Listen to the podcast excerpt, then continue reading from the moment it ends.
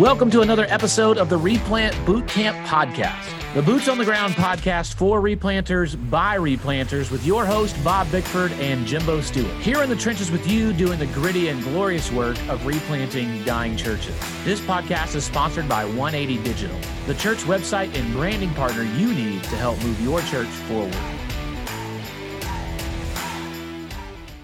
Episode 5050 episodes, Bob. It's pretty special. It is, Jim. I'm just a little north of 50, and Okay. 50 is a big deal. 50 is a big deal. How, how north of 50 are you? Three strikes, Jimbo. Three strikes Three north. strikes north. Three strikes north. We've laughed a lot, and I think this has been for me. So it's been a highlight of my week every week for us to broadcast. And episode number 50 is really great because we're actually in person Yep. recording this during the Replant Summit 2020 here in Greenwood, Missouri. And it's been an awesome time. This has been a really good event. Uh, honestly, as good as you could do in COVID with social distancing, mask on, trying to figure that out. And Fellowship Church has done a great job of accommodating all of that, accommodating us, leading well and all of that, and hosting it. And it's just been really, really cool to be a part of it. can't say enough and thankful to Steve Dighton for the legacy of Lenexa Baptist Church and the fellowship churches. So, Fellowship Greenwood is a church that uh, they took over years ago. Interestingly enough, we're here in the Kansas City metro where I was a youth pastor for four years. And our youth group softball team actually played softball in the front yard, that big front lawn of Fellowship Greenwood. And you know what? Here's a true story. All right. We had uh, a youth group where we had uh, one softball player that played at Truman High School, go Patriots, and she was awesome at inviting her friends to come to our youth group. And so a number of them came to Christ. It was awesome. And they also came and played on our softball team, and they were so good. They were so good that we killed every other youth group softball team in the Blue River Kansas City Baptist Association Softball League. And here was our motto I'll lay it on you. All right. We don't practice because we don't have to. That's an interesting evangelistic strategy. Let's just go after elite athletes and dominate church league hey, softball. hey, it was I was not it was not a strategy. It was just the strategy was reach your friends for Christ. And I just had a softball player, Jennifer Palmer, and uh, she was awesome. She just started reaching her friends, and so we had like almost the complete infield of the Truman Patriots softball team, and it was amazing. Did y'all make anybody cry because you beat them so bad? I think we probably did. For me, church league softball has always been an example of probably something we should not do. yes. Because it's continually like a practice in not showing the fruit of the spirit. You're going to damage your witness in the community playing church softball. It- I mean, you'll see people get tested. Oh my Your gosh. mettle gets tested as a spiritual person playing church league softball. Whew, and I, I was really bad at baseball and not so great at softball. My wife was really, she's really good at softball. And so I always had this love hate relationship. And fortunately for that year, I had an intern and he was the one who ran all of the softball stuff. And so I just got to show up with my kids. They were really little and I just got to cheer and have a lot of fun. It was a great time. Hey, I got to share a great story that I have a connection to Yeah, Fellowship Greenwood. let's do it, yeah. I shared this at the Replant Summit that there's a young lady who lives in Jacksonville, Florida. She came to the Kansas City area to visit some family and friends. And while with those family and friends, who she's known for a very long time, did not grow up in church. She didn't, but her family and friends did. Some of them did. And anyway, long story short, they, the father of her friend, leads her to Christ. She's stuck here because of COVID for several weeks, and he starts discipling her with his daughter. And they start going through a discipleship process. And they're figuring out, well, she's got to go back to Jacksonville now. The, the guy talks to me and he goes, I'll be honest, man, I'm a little bit of a control freak. And I was so excited to get to lead somebody to Christ and start discipling them. And now I'm having to send them back to some city. I don't know where I'm sending them. I don't know the connection. And so he asked Greg Bull, Yeah. DOM around here, where should I send them? And Greg and I met at the AMS training in Alpharetta before. And so Greg said, Hey, Jacksonville, I know a guy in Jacksonville, Jimbo Stewart, Redemption Church. Just by God's sovereignty, it's so cool. Jacksonville is physically the largest city in America, land mass wise. So being in Jacksonville does not mean that we're close enough to be her church. Sure. But she happens to live like a mile and a half up the road from our church and shows up on a Sunday that I'm not even preaching. I'm on vacation. Our replant resident is preaching. And then I meet her the next week. The guy that's discipling her emails me. We touch base. And she's been with us ever since and been really plugged in with our young adults and just been a really cool addition to our church. And so it's been neat to see from one replant to another replant all the way halfway across the country. That's phenomenal. And I, I just love stories like that. And the more that I'm in the replant movement, and the more that we do training with guys from all over the, the nation, we've got guys here from Michigan, California, uh, all over the place. And it's just great because you develop those relationships and you hear those connections. And so, beyond this podcast and the work of the replant team in the North American Mission Board, there's a lot of connections that are being made.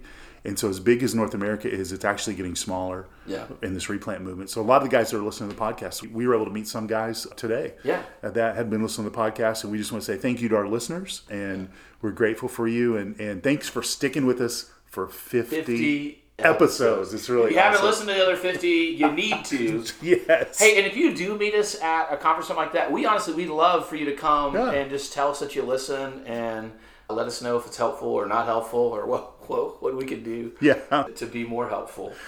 Yeah. So one of the things we want to talk about in episode five zero is mistakes and how to learn from them and not make them, which it's appropriate that we're here in the Kansas City Metro because I sure made a lot of mistakes as a youth pastor. It's also appropriate that it's like an earmark episode 50 because that's kind of the theme of a lot of what we talk about is it's not learning from our expertise but from our mistakes. Oh man. And so this is the hard thing. And I don't know about you, Jimbo, but one of the things that I'm just wired up, I want to achieve and I want to win. Mm-hmm. And I want to have knowledge and I don't want to not know something. Yep. And so that feeds into the leadership that I exercise as a pastor. I hate it when I miss something and I make a mistake. And then I mm-hmm. just have to sit in that and go, Yeah. how did I not know this? I should have known better. Why didn't I think about that? And it's a really painful experience for me to make a mistake. Yeah, I'm similar that way. I'm, I'm a, I want to be a high achiever. I, I want to get things done. We're both wired very passionate, driven. Let's just get it done, push through it, make it happen. Let's win. And it's so hard, not only when you make a mistake in ministry, but when that mistake is not only painful for you, but ends up being painful for others. Mm-hmm. You're now dealing with pain and mm-hmm. hurt because I did that. So as a pastor, that's so hard for us because when we make a mistake as a pastor and leading the church, it hurts our people, it hurts us, it hurts our family, it can potentially hurt the mission and the work of God in our church in our community in our city.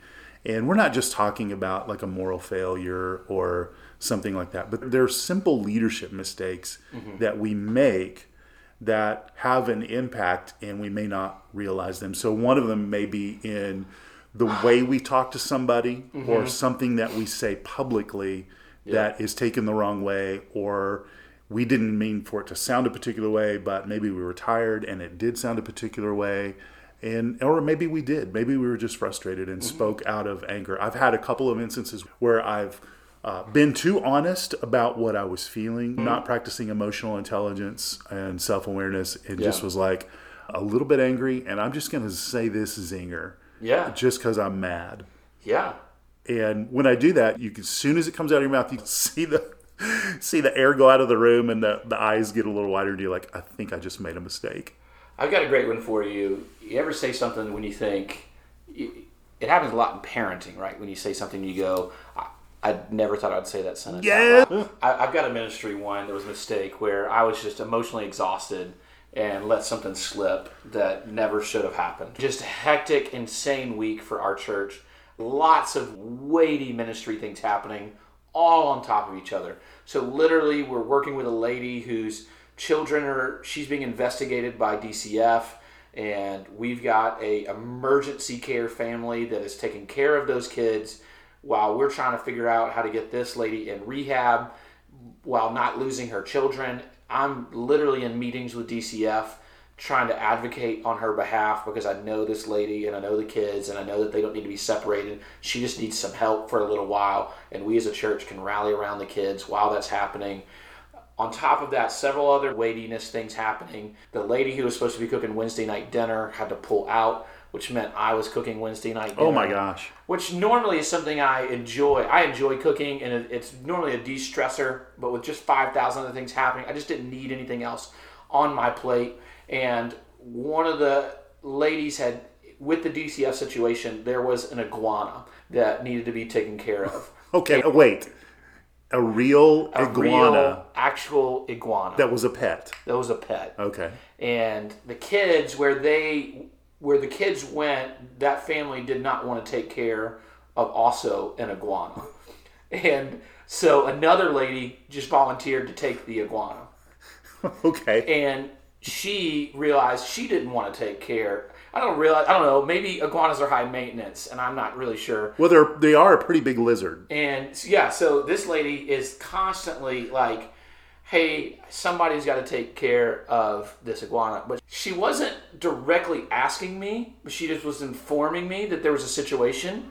And I, I have a fault that I'm going to go ahead and just be transparent and admit to you. I can't wait. If you're passive aggressive with me, it, it drives me so insane. Yes. I will not help you Yes.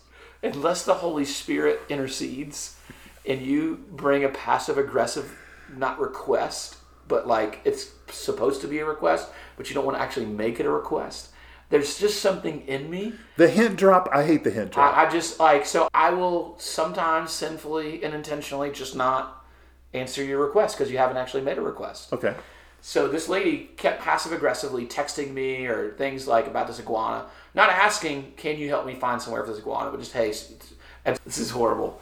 I would just reply, "Praying for you," Oh gosh. and I would pray, and I would go, "Lord, please take care of this iguana."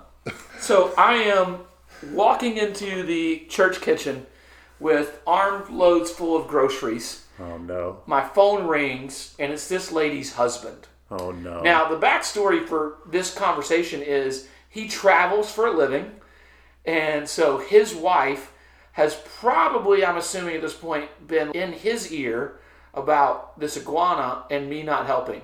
And so he's a little heated, and I would be too, right? If my wife said, Man, I've been asking the pastor to help me figure out something with this iguana this whole time, he's just leaving me with it, He just keeps replying, praying for you.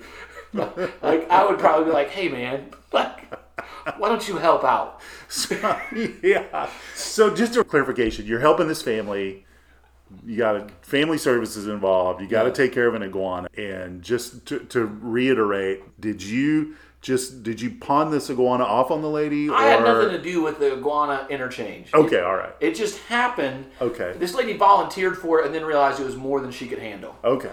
And she just kept saying, I can't do this. Somebody else needs to do it. So as her pastor, so she was just reaching out. I need a little help here. Look, I had too many other irons in the fire, too many other things Were going you on. were you making chicken strips or pot roast for dinner? What were you making? I don't even remember what I was cooking that night. Okay. But I remember I've got armfuls of groceries. Okay. And I walk into the kitchen and my phone's ringing and it's her husband. Oh no. And so I drop groceries, I answer the phone, and he's heated. And he's at me. Man, listen, my wife has been trying to help you with this iguana thing, blah, blah, blah. You got to figure out somebody else to take care of this iguana. I said, Bro, I don't have a spare minute to help you find a foster home for an iguana. Now this is Florida. They got numbers. Come on. I don't have a spare minute to help you with this iguana. Wait, can I ask? Did do you did you ever learn how to prepare iguana as a chef? I've never cooked any form of lizard. Okay, all right. of any kind. It's unclean. See Leviticus. Yeah, all right, yeah. commence. So he goes, like, and I, I said it pretty upset. Yeah, I mean, when I yeah. responded, I was like, bro, I don't have a minute to help you find a foster home for an iguana. And I think when I said it like that, like it hit him. Because, and again, I fully understand his position. If my wife were in my ear all day about something, you better believe I'm going to come to her defense. Mm-hmm. And at the moment when I said that, he goes, You're right. My bad, man. And- That's good. and hangs up. And so I call my wife and I was like, hey, we need a vacation. and she goes, why do we need a vacation? I know we do, but what happened? she could just tell in my voice something happened to trigger that phone call. And I said, I just yelled at somebody or raised my voice telling them I cannot help you foster an iguana. and she knew all the backstory and she goes, You did what? I told she goes, You need to call him and apologize. And I said, I'm gonna be honest, I'm not ready. Yeah. Like I'm just not ready to call and apologize right now. Yeah. And so I gave it 30 minutes and then I called and I apologized. And he said, No, man, I I was the one out of line. I shouldn't be asking you to take care of an iguana. You Yeah. got enough stuff on your plate right now. But here's the deal: when we make mistakes like that, we can go a couple different ways with it. Now, obviously, the ideal way to go is to learn from it. But often, that's not what happens. Often, we continuously make the same mistakes without learning from them. Bob, how can, when we make mistakes that are more serious than getting mad about an iguana, because a lot of times they will be, how can we grow from that? How do you, when you make a mistake, how do you let that be an opportunity for growth? Mm-hmm. This is the hardest part, I think, especially for those of us who don't want to be wrong and we don't want to make mistakes. Well, I think one of the first things is you really need to sit with it a while and understand as much as you can about the mistake you made and what the circumstances were that led you to it and why you made the decisions you made that led to you making that choice that eventually ended up in, in a category where you said, man, that was a mistake. That was an error. I shouldn't have done that. So most of the time, we just want to forget about it and move on. We want to blame it on somebody else. We want to excuse it. We want to, we do this a lot. Well, I'm just, it's on him because I'm so busy, I don't have time to mess with the stinking lizard. And so you put that off on him rather than, you could have done that, rather than sitting with it and go, okay, wait a second here. Am I doing too much? Did it leave me in a place where I've got low bandwidth and that was an irritant to me mm-hmm. and I just felt overwhelmed?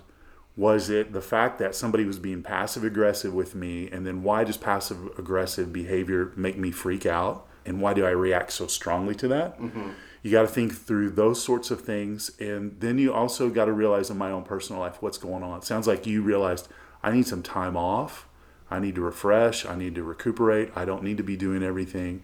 And so then that leads down towards the, the, the, the evaluation of where am I at spiritually? Because most of the times we make mistakes when we feel pressed for time, we're out of margin, we're tired, we're frustrated. We don't make good decisions then mm-hmm. because we feel like we have to make a decision right now because we just got to move on. And so most of the time our mistakes are made from fatigue or frustration. And we can undo that, those circumstances in our life if we take time to pause, develop leaders, delegate. We just had an episode where we talking with Bob Bumgarner about how do you delegate and not dump and how do you develop leaders. So maybe that's a part of fueling some mistakes that you're making. And so what I would say is sit with it, unlayer it, peel it back, understand all that led to it. And then I will say this, and I don't know that I have an easy answer for this, but you're going to have to deal with the emotional weight of making a mistake in an appropriate manner. Mm-hmm. So you could let it tank you, and you could be frustrated and gripey at the family and down on yourself, and then get into some unhealthy behaviors and sinful behaviors because you're so down on yourself. You could discount the fact, you could question your call to ministry. I, just, I, I rookie pastors wouldn't make this mistake. I must just not be called or I must not be gifted. And so you have to deal with the emotional baggage and the weight of that. And that's probably some of the hardest for us, specifically if we're a performer in our mm-hmm. personalities, because we don't want to make a mistake. We don't want to be seen as less than. We don't want to, we don't get a bad grade. We don't want to not win. Failure is a far better teacher mm-hmm. than success, but we have to embrace that idea. What is the Disney movie about the young scientist, the, the family of inventors, Jimmy Neutron? There's a movie, Okay. but here's the great point: is it's this whole real quirky family that they make all these inventions and random stuff all the time. And one of the things I always ask around the dinner table is, "What have you failed at?" Oh, okay. and they celebrate that. They Yeah. they set like they're, they're asking, "Hey, what have you failed at this week?" And you share that. And hey, awesome, that's great. You failed at something, which means you get to learn at that thing. And we've talked about this before. That kind of year three slump, dark season, stormy, horrible time, terrible, no good, very bad day, season of replanting. That if you can come out on the other side of that, chances are, yes, you'll look back and there's some wounds, but chances are you can look back and, and say, man, I, I really grew. I know I, I, I really grew a lot in the Lord in that season that could not have been a gift I would have gotten from success. Absolutely. And that's why we should understand. First of all, failure is good for us and it sanctifies us and shows us we're not invincible and we're not mm-hmm. God, right? Mm-hmm. We're we're fallible, we're finite, we we mess up all the time, and so there's a good part of failure that makes us dependent upon the Lord and dependent upon others, and so those are good things, Yeah. right? And so making mistakes is if you're making mistakes, awesome. Great. Welcome to the replant family. Mm-hmm. If you're not making mistakes, you're probably playing it too safe and you're probably not doing anything significant. Or you're not being honest. Yeah, you're not being honest. Yeah, that's a good point. Yeah, I would say you're either not, you're either not doing something significant, or you're just not self-aware enough or honest enough to see that things are mistakes. That's right. Because you can, part of the mistake you might be making is just being too passive and too complacent. Yeah, I see. So a lot of times, guys will be just or people in general going back to the self-awareness piece. Sometimes they can't even figure out when they've made a mistake. There are people. eh, We all have blind spots, right? So just in a to, to to make it real easy and accessible to everybody, we all have blind spots within our personality, and don't realize fully how we are perceived by others growing up, I'm just I am I'm as red blooded and passionate of a person as can exist. And it took me a long time to realize I don't have to be passionate about everything. And it's actually not good mm-hmm. to be passionate about everything. And I, I one of the things I learned from others was my being so passionate about everything I believe actually often comes across as pride and arrogance because I bring my ideas, which I actually may be holding loosely, but I bring them with such passion and excitement that you would think it can come across. No, I am 100% right. You're 100% wrong. You have to believe the way I do, or you're wrong, even if I don't say that or maybe even think it but it I was not self-aware of that for a long time and didn't realize that people thought I was incredibly arrogant and prideful. I just thought I was super passionate and usually right. You probably were. And, and so it took the help of others to help me see that and grow in that. Most people are not super high passionate people. The majority of folks. Think about it. Percentage wise, if everybody in our society was a super hyper passionate person, like it it would be awful. They would annoy me. Yeah, it'd be competing for passion, right? No, like uh, you're upping each other. But some of us are, are, and we just don't realize how we come across to others. And I, I remember a setting in a particular church I was working, a pretty large church, and I was in my mid to late 30s, and I was just super passionate about everything in my mid to late 30s, and and and everything was urgent, and everything was critical, and everything had to be done now. And if we didn't do it right now, then it was going to be awful, and everybody was going to lose, and the kingdom of God was going to lose, etc. And I had older people around me that just were they had experience and they really had perspective. And I wish they would have taken me aside as a 30 something and said to me, Hey, bro, I love your passion, mm-hmm. but not everything's as urgent as you think it is. Yep. And we're going to be okay. Because in my perspective was you just don't care about anything anymore. You're just old and dried up. Come on, everybody needs to be like me. And and so that's one of the mistakes we make in youthfulness. And this just gets into another point. One of the best teachers in our life is failure, but one of the best translators of failures in our life is a mentor mm. and a mentor can put his arm around us or for for our pastors wives they could have a, a pastor's wife. And they put their arm around us they could sit across the table from us and they can do a couple things. One is they can remind us that every failure is not final because of the sake of the gospel for, for because of the truth of the gospel and that every failure doesn't determine your future. And we just need to know that failure is a part of life that if we embrace it and learn from it and not run from it and not excuse it, God can do some really productive things in our life. And we'll be more seasoned, we'll be more humble, and we'll be more useful in the hands of God. Mm-hmm. That's good. I think you cannot overestimate the value of having somebody a little further along in the path speaking into you and lovingly calling you out, challenging you, encouraging you, and all of the above. I look back on my life honestly, Bob, and feel unbelievably blessed with so many men that God has put in my life to pour into me that I look at who I was at 19, 20, 21, and I, I would really hate to hang out with that guy. I wish I had a time machine that I could go back and hang out with the 21 year old Jimbo for No, maybe a couple hours. no, you don't. Can I watch you from afar? Yeah. okay. It, it would be entertaining, but annoying.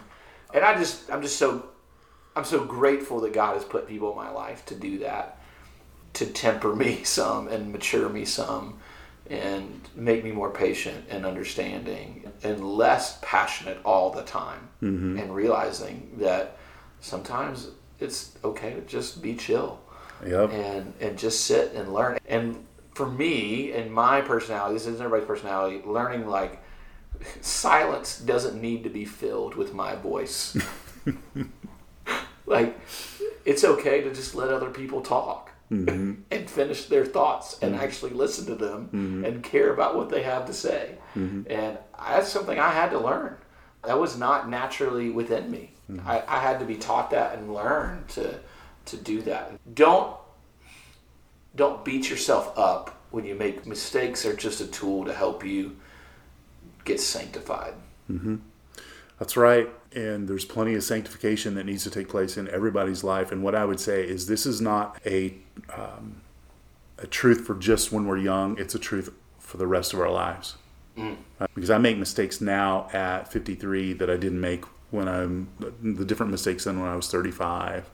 And if I can have that perspective of not feeling like I have to be perfect, but embracing my weaknesses and learning from those, then I'm going to be a better, the better person who God's creating me to be. Mm-hmm. And then I, I always need to have somebody in my life who can give me the perspective to lovingly challenge me and care for me and accept me in my imperfections. Mm-hmm. Not accept my imperfections, but accept me in the sense that they remind me that I'm loved by God and that I'm that my failure is not final. Absolutely. I'll close with this illustration that I first heard from Matt Chandler. He said, Think back 10 years ago in your life. And chances are, if you look at yourself 10 years ago, there are some glaring blind spots that you can look back now and go, Man, what an idiot. and he said, I've had that conversation with so many people that I believe that it's universally true mm-hmm. and, and it's not only universally true right now, but the point he was making is it will be universally true in 10 years. Mm-hmm. And so, in 10 years, if you asked yourself about yourself now, what were my blind spots and why was I why an idiot? You would have reasons as to why that would be. And so that's just a good reminder that there are always areas you can grow in, and mistakes and mentors will be maybe the best path to get you there. Awesome. Thank you for listening to this episode of the Replant Bootcamp Podcast, a resource for replanters by replanters. If you enjoyed this episode or found it to be helpful for you and your ministry, please help us get the word out by subscribing, sharing, and leaving us a review on your favorite podcast listening platform. This podcast is sponsored by 180 Digital. 180 Digital is a team of design, development, and marketing experts that love working with churches big and small. Check out 180.church, O N E E I G H T Y dot church to learn more about how 180 can help your church move forward.